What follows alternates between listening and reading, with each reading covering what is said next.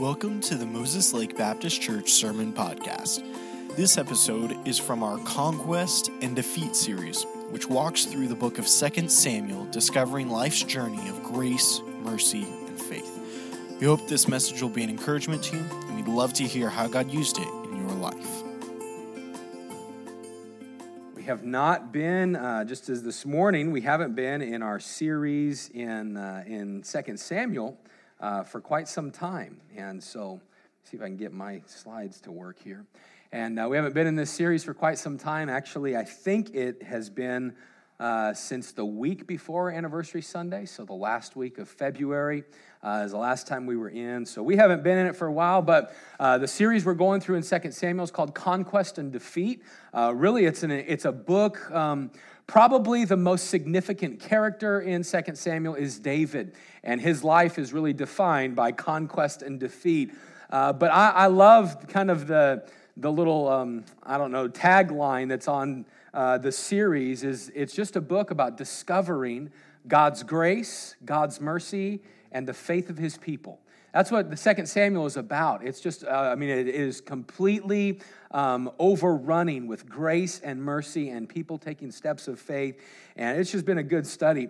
If you were to go to the beginning of the book, of course, the book begins with the death of Saul. Uh, Saul, of course, was someone who was chosen to be king, but because of pride, if you were in our first Samuel series uh, last year, you'll remember that because of pride, God said, Hey, I'm going to remove you from being king, and I'm going to put up a man that seeks after my heart, that continually comes after me. And that man was was David. And of course, uh, Saul held on to that reign for um, about another 16 years before he would, he would die. And we end 1 Samuel with him dying, and 2 Samuel begins with David getting word. And you'll remember an Amalekite brings David word that Saul is dead and, and thinking that he's going to please David. And David ends up uh, telling him, like, hey, you, you should know better, and ends up at costing that Amalekite his life. And, and David then shows us forgiveness, he shows us what grace is. David shows us what mercy is because in Saul's death, David celebrated his life. Remember, if you look and you, if you were with us on the series when we began it back in January, when Saul and Jonathan were killed, David said about them, he said, Hey, that was God's man, and that was uh, somebody who God used in our nation. And he had his time and he had judgment coming, but basically, David was saying, I'm not going to speak against that man. I'm, I'm so thankful that David showed us that because I don't know about you, but when, in that message we talked about it, I'd be like, yes, it's about time, you know, man. Here's the guy who's been trying to kill me for a year. I'm so glad he's. And David wasn't like that. David was just saying, man, I'm, I'm sorry for the loss. Israel truly has lost somebody uh, that has been a help to them. And what a, what a picture that David has of just understanding uh, grace with people, even though you may disagree with them. And uh, we see that through David's life. But anyway, right after the death of Saul, a man by the name of Abner comes on the scene. And if you were with us in the series, then you'll recall that Abner, he set up Ishbosheth, Saul's son, he set him up as kind of the puppet king. Remember the series? Remember the message where Abner is the one that he's, he's like, I'm going to I'm going to hang on to everything. And Abner knew that David was the rightful king. Abner knew God's hand was on David. Abner knew everything. He knew the stories. He was there when David slew Goliath. He was there uh, when David was uh, rose up in, in power. He was there when Samuel was saying, "Hey, this guy will be the next king." Abner knew. And yet, because of pride, Abner, Abner never recognized David as king when he should have. Well, if you follow the story, Ishbosheth rubs Abner the wrong way. And when that happens, Abner says, Fine, I'm done with you. And goes to David and says, Hey, I'll bring the whole kingdom to you. And, and Abner tries to manipulate everything and set everything up where he's still a leader. And, and really, Abner, in the, in the first few chapters, if you go and read it, uh, Abner's a deceptive, a deceiving person. And he's one that uh, really tried to connive and get things his way. And of course, Joab found out what Abner was doing, and Joab comes, and if you recall, he kills Abner. And Joab had a vengeful spirit because Abner had killed Asahel, uh, Joab's brother. And so now Abner's dead. Now Saul is dead. So now, really, the only person left standing in between David and him being the rightful king of everything is this man, Ishbosheth. And tonight we're going to see Ishbosheth die. But before we get into uh, the passage tonight, well, no, let's just go ahead and read. Let's go ahead and let's stand. Let's go to 2 Samuel chapter 4. And uh, we're going to see David in our passage tonight. But tonight, David actually, although he's here, David's not a key character tonight in, in 2 Samuel chapter number 4. He'll be key at the end, but there's two other, two other characters whose lives are brought to the forefront tonight. It's two brothers, one Baana and the other Rechab. Their story is here for us in 2 Samuel 4. And so let's read the chapter, just 12 verses, and then get into the message tonight. And when Saul's son heard that Abner was dead in Hebron, his hands were feeble, and all the Israelites were troubled. And Saul's son had two men that were captains of bands, high up in the military. The name of the one was Baana. The name of the other was Rechab, the sons of Rimmon, the Beerothite of the children of Benjamin, for Beeroth also was reckoned to Benjamin. And the Beerothites fled to Gittaim and were sojourners there until this day. And Saul, or excuse me, and Jonathan, Saul's son, had a son that was lame of his feet. He was five years old when the tidings came of Saul and Jonathan out of Jezreel, and his nurse took him up and fled. And it came to pass, as she made haste to flee, that he fell and became lame. And his name was Mephibosheth. We'll find out more about him in a few weeks. Great story. The sons of Ramon, the Beerothite, Rechab and Baana, they went, and they came uh, about the heat of the day to the house of Ishbosheth, who lay on a bed at noon. And they came thither into the midst of the house as though they would have fetched wheat, and they smote him under the fifth rib. And Rechab and Baana, his brother, escaped. For when they came into the house, he lay on his bed in his bedchamber, and they smote him and slew him and beheaded him and took his head and gat them away through the plain all night.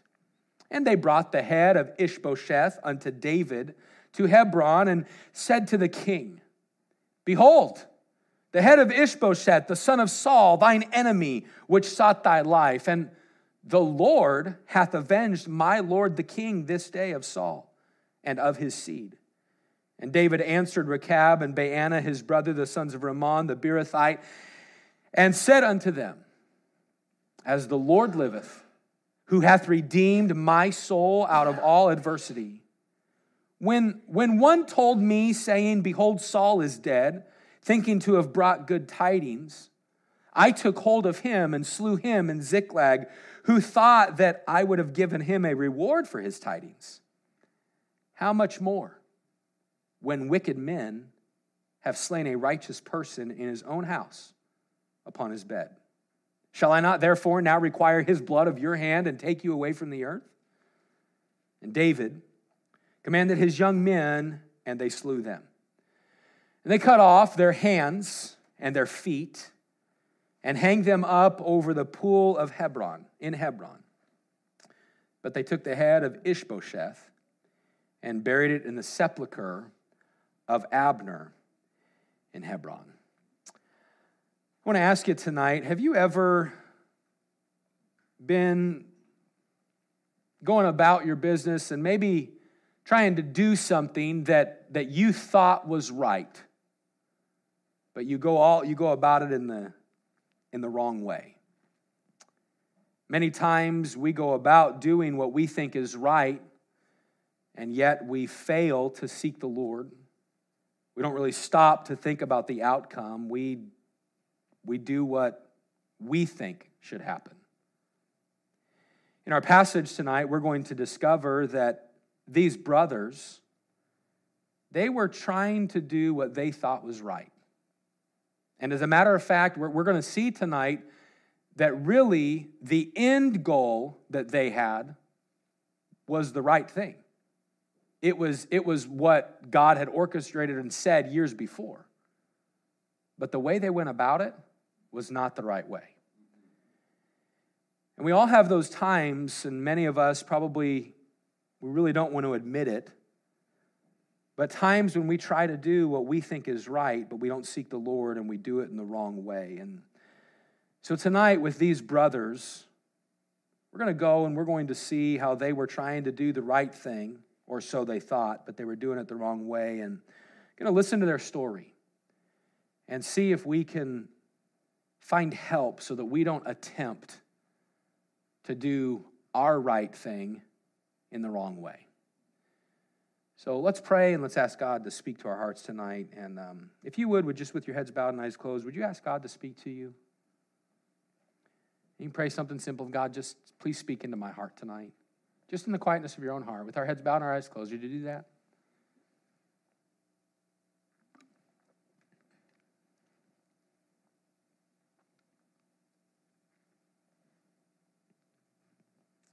And then would you make a commitment? God, if you speak to me tonight, I'm listening to you.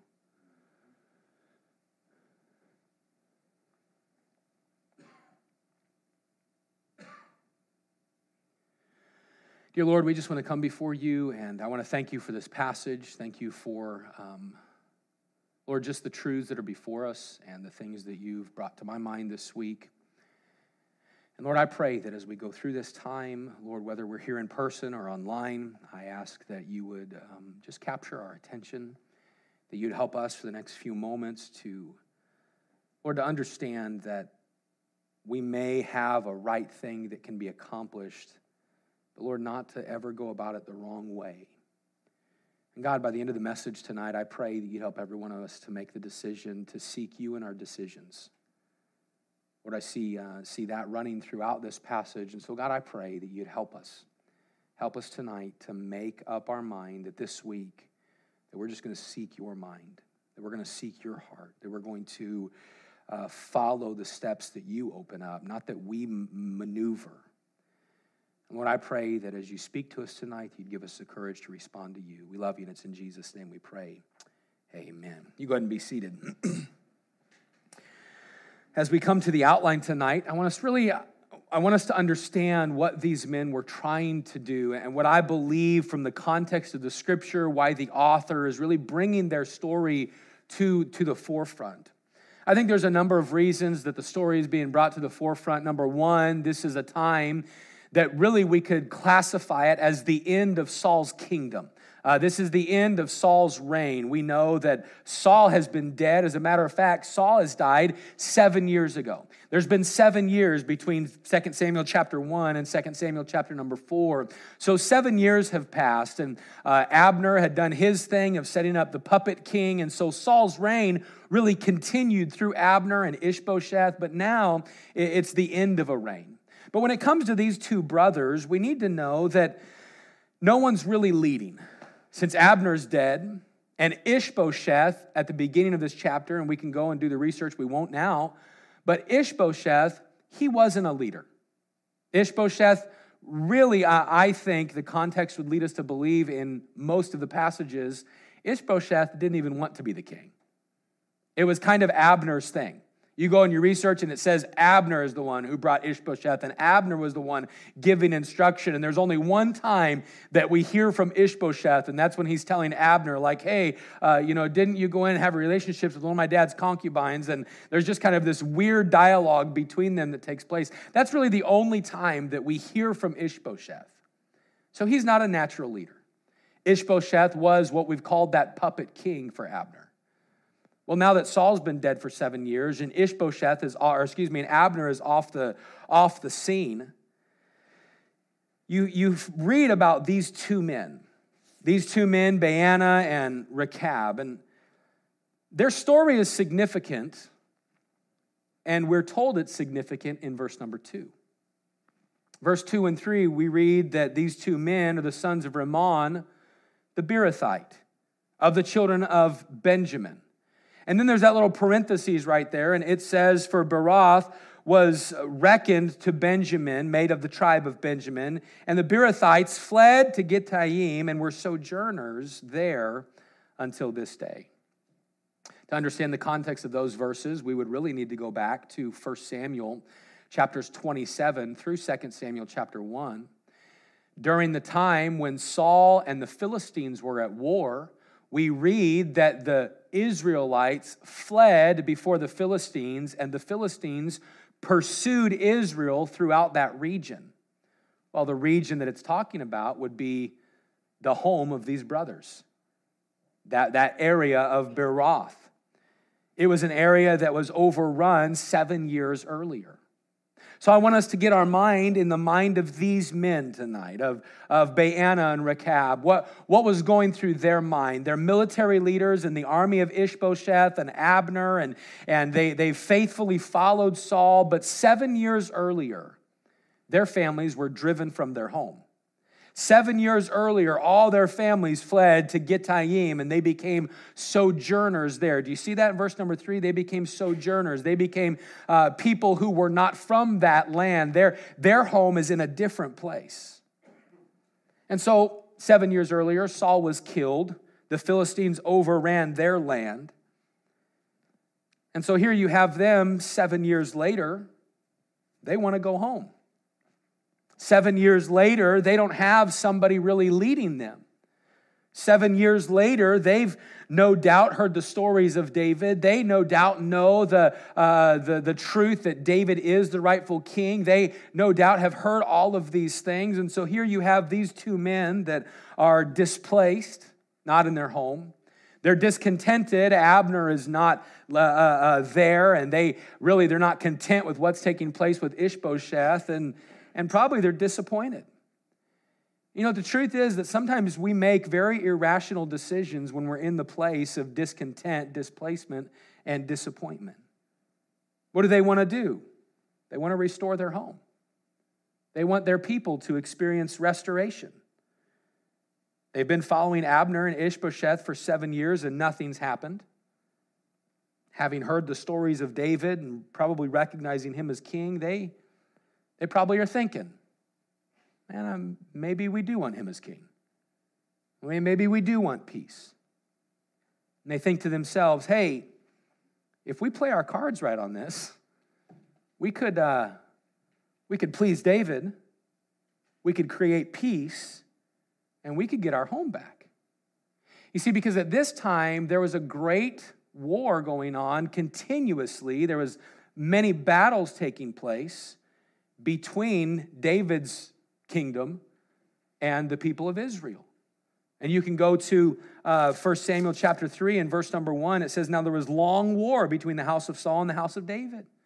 But David waxed stronger and stronger, and the house of Saul waxed weaker and weaker. And so here's these men. They have, I, am looking at this, and I, I think they have a right plan. We want David as king. We want to return home. We want peace for God's people. But they go about it the entire, the entirely wrong way. And I want us to see tonight some things that happen when they tried to do the right thing the wrong way. Because the truth is that the principles we see here are the same things that happen and can happen in our life when we're trying to do the right thing, but we don't go about it God's way, we go about it the wrong way. Don't you notice, first of all, tonight, when we try to do the right things in the wrong way in our own wisdom and when we the way we think it should be done, first of all, we usually act in secret. We usually act in secret.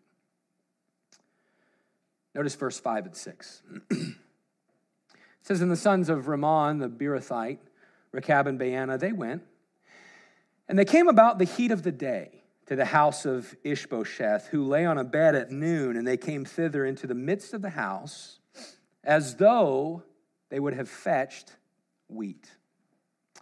Now, you and I, we just read this, and on the surface, it's kind of like, all right, they came in the heat of the day, and it made it look like they were going to get wheat, and they went into the house, and, you know, all right, let's connect the dots. Let's remember who these men were. They were two trusted leaders. When you read that at the beginning, you read that they're captains of bands. So they're, they're two, if I could say it this way, their, uh, uh, their security clearance is high. All right, they, they have access to the king, they have access to the, to the throne room, they have access to the wheat, they have access to the groceries. They can get around and do anything. So we need to know their, their position. They're two military leaders for Ishbosheth. But at this time, when it says that it was the heat of the day, this is a time when, when I first read this, I thought, man, Ishbosheth was being lazy right in the middle of the day, and maybe there's a message here about Ishbosheth and all that. But I like naps, so I didn't want to talk about that. but that's not what it's saying. No, the heat of the day would be a time when the sun was the hottest. And if you've been to Israel during a, a hot season, it can get very hot in the middle of the day. That Middle Eastern region, it can get super hot. And so what a lot of people would do to escape the heat, that would it would be a nap time. It would be a time to go in and to rest while, while that hour, hour and a half, where the heat is, is scorching hot and you're not going to get much done anyway because of being so hot, go ahead and go inside and then go back out and finish your work. And so here's, here's Ishbosheth. He's just taking a break like everybody else. Well, the, the two brothers, they knew Nobody else is going to be around the house. Why? Because even all the servants, people are going to be resting at this time. But then there's, a, there's that phrase there. You see it at the end of it? They made as though they would have fetched wheat. Okay, at this time, the king's palace, it would be adjacent to the storehouse. At that time, we've, we've heard this before, but instead of being paid in money, many people would be paid in grain. You'd be paid in wheat. So this storehouse was it was the bank. And this bank would have been guarded 24/7. So really Baana and Rechab they knew the only people we have to get past are the guards outside of the wheat. Are the guards outside of the bank. And so what did they do? They came into the midst of the house as though they would have fetched wheat. You know what they did? They just went to the security guards and they said, Oh, we're just grabbing some wheat. We're just getting some grain. We're maybe going to pay our soldiers. We're maybe going to take care of some accounts. Hey, we're just doing a withdrawal. Don't worry about it. And because of their high security clearance, those guards wouldn't have asked any questions. You know what they were doing? They were plotting, they were scheming, they were acting in secret. They didn't want anyone to know because they knew that it probably wasn't the best way to accomplish what they were trying to accomplish. They were acting in secret. Isn't it interesting how secluded we become when we are acting in such a way that we don't that we know others would not approve of? Here you have two brothers who are trying to do what they thought was right and from from the passage what I could say they were they were trying to get things turned around. But they did it in the wrong way, and what they do, they acted in secret. They had to fake like they were doing something else in order to accomplish what they were actually doing. And I just want to say it this way tonight uh, unless you're planning a surprise party or you're ministering in a restricted nation, it's not good to always go about doing things in secret. One man would say it this way if you find yourself concerned and hiding your actions, then you are probably not going about it the right way. And how many Christians we, we try to do the right thing, but we just, you know, we don't want, don't want to tell people.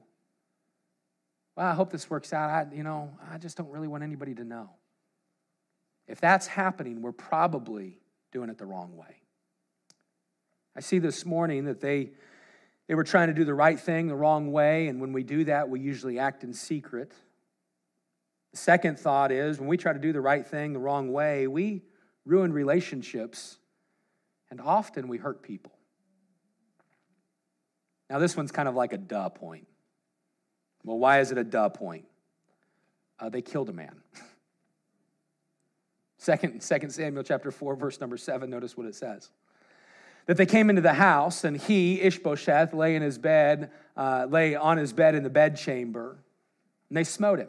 They killed him. They slew him, and, and they beheaded him, and they took his head. Uh, at that time, taking someone's head was very significant because it was like uh, it was it was saying hey this is validation that the person's actually dead. Uh, now we you know you go to any crime scene or anything like that and and they take pictures of the bodies or things like that. Military think of when um, uh, uh bin laden was killed they took pictures to validate hey he really is dead. That's what beheading was. And they took the head to get to david and like genuinely say hey it's validated like he's dead. They beheaded him and took his head, and they, look what it says, they gat them away through the plain all night. Verse number six says that they, at the end of verse number six, it says that they escaped. So they killed him, and then they knew they had to flee. Now, really, when I look at this point that we ruin relationships and hurt people and say that it's self explanatory, uh, I say that because they ruined their relationships and a man got killed. Well, what relationships did they ruin? Well, remember, they're military leaders. They now ruined the relationship that they had with all of their men. They now ruin the influence that they had as, uh, I mean, moving up to become a captain of the band, moving up in the military and being seen. And remember what we discovered a few weeks ago that the people who moved up in Saul's military, they weren't just normal people. They were, they were people that Saul knew. I can trust them to fight because Saul, when he first started his kingdom, he wanted the best of the best. And you can go and find that in 1 Samuel chapters uh, 7 and 8 that Saul was like, hey, I, I don't want just anybody, I want the best of the best. And so we know that Rechab and, and Baana, they were probably good fighters. They were probably good leaders. They were probably very charismatic men. They were probably men that everybody knew and perhaps leaned on and, and knew that, man, these guys are, they're the leaders. So why are they escaping? If they were doing the right thing the right way, do you think they would have had to flee? No. No, no they wouldn't have. Now they're running for their lives and it's costing them relationship, and soon they're thinking they're going to please David, but they'll soon find out that their actions would cost them their relationship with the king. A lot was affected by their decision. They thought they were doing right, but they were doing their right in the wrong way. You know what? When you and I try to do, to do our right or do right things in the wrong way, we too can ruin relationships and hurt people. It may not cost someone their life, but it could cost you influence. It could cost you relationships. It could cost you a family relationship or a work relationship. When we take matters in our own hands, we usually end up hurting people. And that we need to remember that, that when we do that, when we take matters into our own hands, we, we hurt others. When we do things our way. If you're in our um, Strength for the Day on the weekdays, we've been going through the book of James. And as I was studying, this verse from last week's study came to my mind. When James wrote this, Wherefore, my beloved brethren, let every man be swift to hear, slow to speak, and slow to wrath. Why? For or because the wrath of man worketh not the righteousness of God. Hey, when we react and respond how we think, you're not representing the righteousness of God. You're actually going to be hurting the situation and damaging the situation. And it wasn't wrong. I mean, think about these guys. Was it wrong that they wanted their home back? No. Should the Philistines have been occupying Beeroth at this time? No. No, that was that was Israel's land. That was their land. They were, excuse me, they were reconciled to the tribe of Benjamin. So this is the Benjamites' land. That, that's what this is where they should be. It wasn't wrong that they wanted their land back. Was it wrong that they wanted David as king? No. Was it wrong that they recognized David as king? No. No, God recognized David as king. It wasn't wrong that they even perhaps wanted to serve in David's military. I think their thinking was, man, if we kill Ishbosheth, then David will see our loyalty and he'll give us a he'll give us position. And David, even in the end, we're going to see this. He says, Hey, you guys didn't really think this through. You, you were trying to do one thing, but you did it the wrong way. You know what they did? They ended up costing relationships and costing people their lives. And the fact is that when we're trying to do the right thing in the wrong way, we too can ruin relationships and hurt people. What else happens? Well, when we're trying to do the right thing the wrong way, we tend to justify and spiritualize our actions. Now, don't miss this one tonight. Verse number eight. Now they've killed Ishbosheth, they've fled. notice what it says. And they brought the head of Ishbosheth unto David to Hebron. And look at what they say to him Behold, behold, the head of Ishbosheth, the son of Saul, thine enemy, which sought thy life. And then look at what they say. And the Lord hath avenged my Lord the king this day of Saul and of his seed. Don't miss what they said there. Don't miss that last part. Hey, hey, David, man, Saul's been your enemy. We killed, hey, David, look at what God did. That's what they're saying. Man, the Lord hath a avenged. Hey, look at what God did. You know what they did? They pointed all of this to God. Hey, David, look, look at what God did. David, look what we did. We snuck in, we murdered, we escaped, and all of it was to honor God. Hey, David, look at what God is doing. You know, they try to do, they try to justify their actions and they try to over spiritualize their decisions. It's like Jacob when he tricked his father Isaac. Remember when Jacob was pretending to be Esau? And Isaac asked him, uh, Man, you, you, you got this venison real quick, son. Esau, how'd you get it? And Jacob said, Oh, God. Father, God blessed me this day. God did it. And it wasn't Jacob, or it wasn't God, it was Jacob, the deceiver. And here in 2 Samuel, these brothers, they spiritualize their decision. They justify their decisions. But you know what? God was nowhere near their decisions. We're going to see in just a minute that David truly corrects them to say, You don't even know God. This wasn't something God was doing. They were acting on their own accord to accomplish what they wanted in their way. And it, it may have been the right thing at the root, but they went about it in a sinful way. And then they blamed God. And I just want to tell you tonight when we leave God out of something, we can't blame Him for the outcome. And this happens so often in our lives as well. We make decisions doing what we think is right. We leave God out of a decision. Then we try to spiritualize our decision.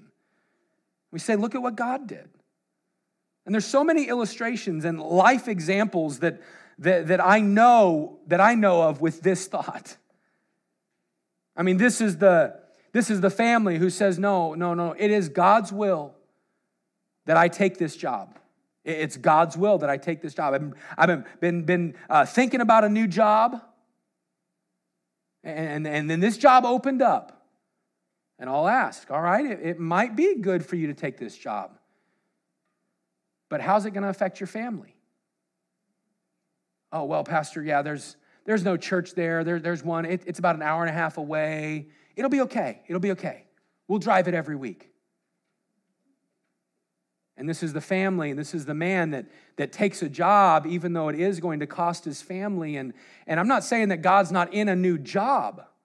I'm saying that often we spiritualize a decision that we just want to do. Hey, listen, let's just be honest about it. I, you know what? I'm just going to take this job because I want the money. God, God's nowhere near this. This is the promotion but at the price of time with my family and God's people. This is the financial decision that really doesn't make any sense at all. And then we go, well, but look at what God's doing. Now, don't get me wrong, God moves people, God gives promotions. God brings along financial opportunities that at the time, maybe on paper, don't make sense. But you know what happens is when God does it, it's because He's been involved in it. It's because we're seeking God. It's because we've been following his decisions and uh, praying about. I thank the Lord for the people who have been in our church that, that God has moved. I'm thinking right now of Quinn and Don Anderson, and, and Quinn might even be watching the service. I don't know. But you know what? What I'm so thankful for is watching Quinn and Don and their move. Man, it took three years. He came to me probably, uh, they, they moved, what was it, two years ago now? Has it been two years? And so he came to me about five years ago. He said, Pastor, I, I might have an opportunity to move back home, but I, I don't want to do it without God's blessing. And I'm not trying to highlight Quinn tonight. I'm just trying to point out there's a difference when we include God in our plans and we don't include God in our plans. And I remember I said, Well, Quinn, let's just pray about it. I'm not going to tell you God's will for your life and your family. Let's pray about it. So we prayed for a while. He said, Pastor, it's just not the right timing. And, and honestly, I, I don't know of a church that's nearby that I would want to go to. A few months later, hey, Pastor, I'm heading home. We're going to take a trip. We're going to see if there's a church yet. And this went on for a few years until finally the dreaded conversation. When he was like, hey, Pastor, we found it, we think we found some churches. To, there's, there's three in the area that we've narrowed it down to. And Pastor, God settled our heart and he's given us peace that it's the right time. And man, I, I hated that. But I'm so thankful they did it the right way. I want to tell you that you and I, we may look at a move and say, oh, well, I would make a move with a, you know, in the right way. I mean, that's a huge decision. But the fact is that God wants us to go about the right things every day in our lives His way. That's what we're going to end tonight is, is understanding that God wants us to seek Him in our decisions. Because when we don't, you know what we try to do in the end? We try to justify it and over spiritualize it. And that's what they were doing. They were throwing God under the bus because they had accomplished something that they wanted to do. When we're trying to do the right thing in the wrong way, we usually act in secret. We can ruin relationships and hurt people. We try to justify and, and spiritualize our decisions.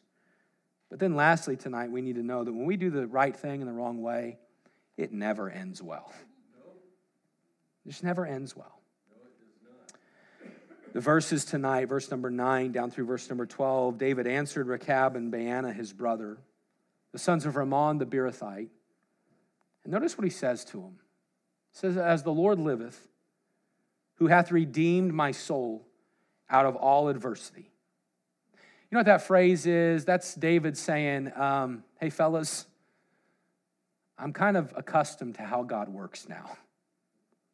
Like God, God has God has bought me out of a lot of adversity. And as God lives, and the God that I know, he doesn't act this way. Notice what he says when when when one, this was the Amalekite. Hey, do you guys know your history? Hey, hey, Baanah, Rechab, did, did you guys you guys know history at all? Because seven years ago somebody tried this. That's what he's saying. Hey, behold, Saul, someone came to me saying, Behold, Saul is dead. And they thought that they brought me good tidings. And you know what I did? I took hold of him and I slew him in Ziklag because he thought that he had give, that I would give him a reward for his tidings. And then notice what he says. How much more when wicked men have slain a righteous person in his own house upon his bed? Hey, Saul was guilty. We know that. And even when he died, I killed the messenger because he thought it was a good thing. Do you guys really think? Did you guys not hear that story? That's what this is what David's saying to him. Like, you apparently didn't think this one through. Because Ishbosheth, notice what he calls him. He was a righteous person. Hey, Ishbosheth was innocent in all this. Abner just used him. Ishbosheth, he was just, he kind of inherited the throne because of Abner's pride. And you guys went in and you killed a righteous person on his own bed. He didn't have a fighting chance. Shall I not therefore now require his blood of your hand and take you away from the earth? And then verse 12, David just says, Hey guys, kill him, take him out. And then that last verse, it says that they took their hands and their feet and they hung them above the pool in Hebron. And they buried Ishbosheth's head. By hanging the hands and the feet of these two men, it was, it was really David making a statement to the people of Israel that we're establishing the kingdom in truth. Hey, these guys, Their hands have shed innocent blood, and their feet have run into mischief. And we're hanging them up to let you know this kingdom is not going to be built that way. So it's like David says to these guys, You guys show up here like you're God's agents. But God is far from this. I mean, do you ever think about the story from seven years ago? And then he proceeds to tell them this You don't know God, you don't know history, and you don't know right from wrong. He was a righteous person. You went about this the wrong way. What were they trying to do? They were trying to manipulate they were trying to manipulate David in the situation. We go back and read the verses. Isn't it interesting? They go to David and they, they really personalize it. David, look at what God has done to thine enemy. You're our king.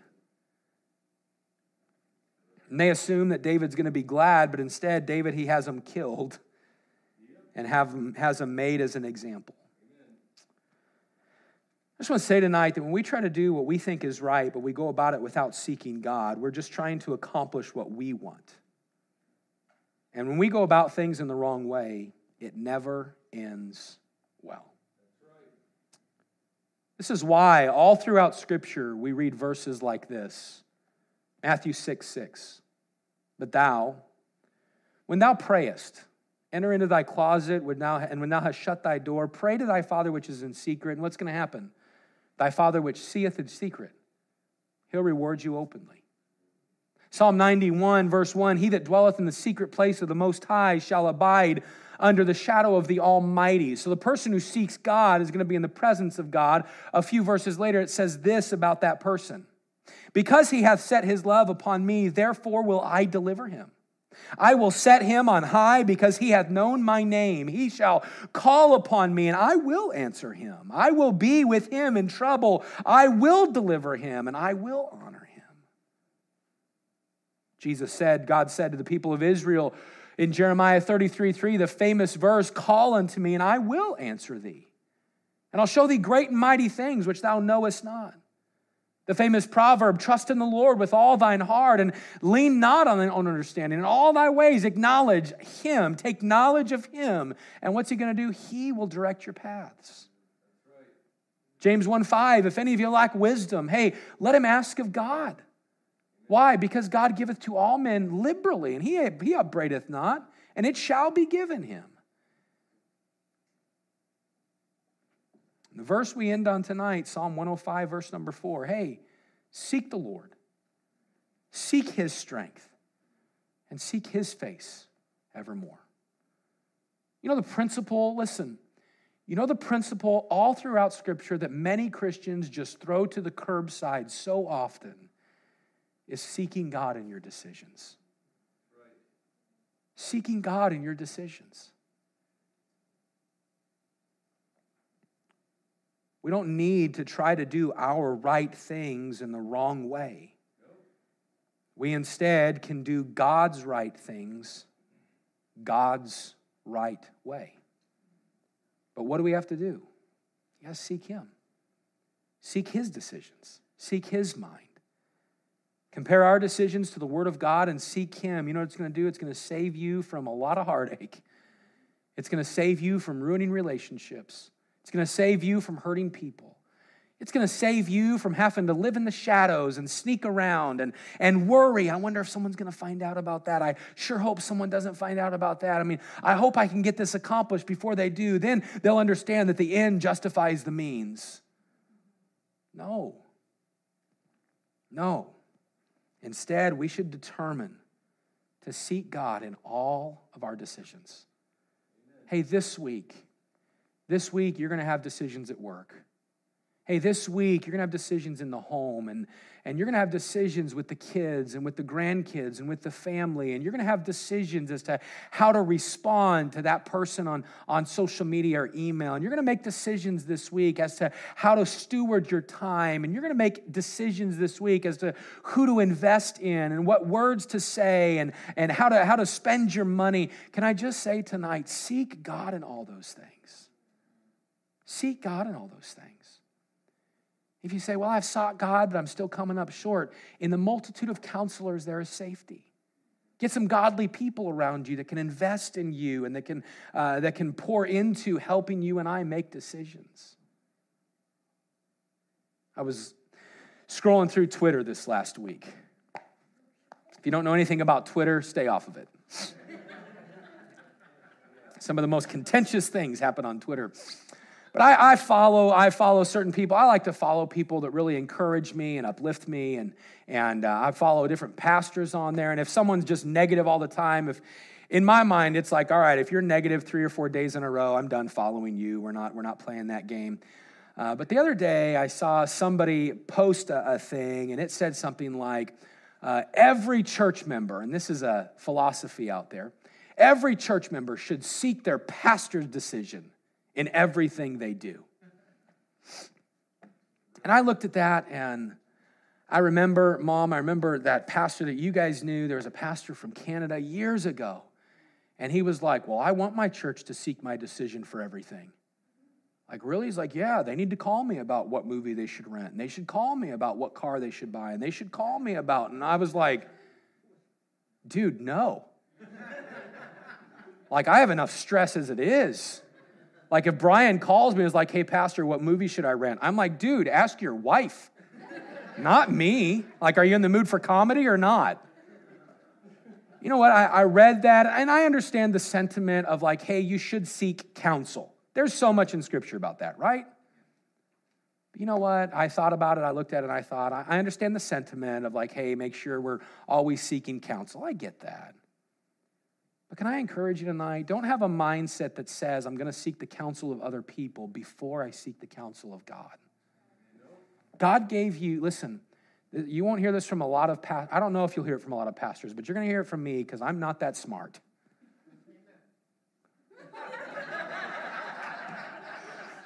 She's the one that always says, Pastor, I forgot the mute button. I got so used to those weeks during COVID. Now you made me forget what I was going to say, Lorinda. I'm not, I know, I know I said that. Oh, here, that's what it was. Uh, I'm not that smart. That's it. Let's have heads bowed. No, I'm just kidding. Let me tell you this tonight, and I want, I want it to sink in because this is something that I think is healthy for every single Christian. In the church and in the Christian life, God gave you the same Holy Spirit and the same Bible that He gave me. God gave you the same the same Spirit to speak truth in your life, and the same Word of God to compare decisions to. And yes, it is wise to seek counsel. We should always seek counsel. And, and uh, I praise God for people that come to me and say, Hey, Pastor, here's a big decision we want to make. Would you pray with us on that? I will do that. I'm not going to pray with you about what movie to rent. I'm not going to do that. I'm just going to like give you a dollar and say, Go to Redbox. I don't know. But you know what? Here's what I'm going to say Here's what I'm going to say. In your life, God gave you the same Holy Spirit and the same Word of God as me. And so, you know what you can do?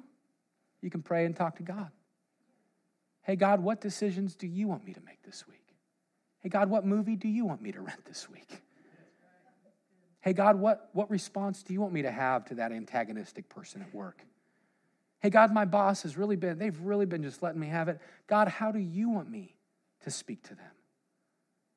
And then if you have an answer that you think that's the right way, compare it to Scripture. If it doesn't line up with Scripture, it ain't the right way. Oh, but I feel in my spirit. No, no, no, no. We trust God's Spirit and compare it to the Holy Scripture. Can I encourage you tonight? Determine this week is going to be a week that I seek God in all my decisions. Thank you for listening to this message. We hope it's been an encouragement to you. And if you'd like any further information about our church, we'd like to encourage you to visit mlbc.church.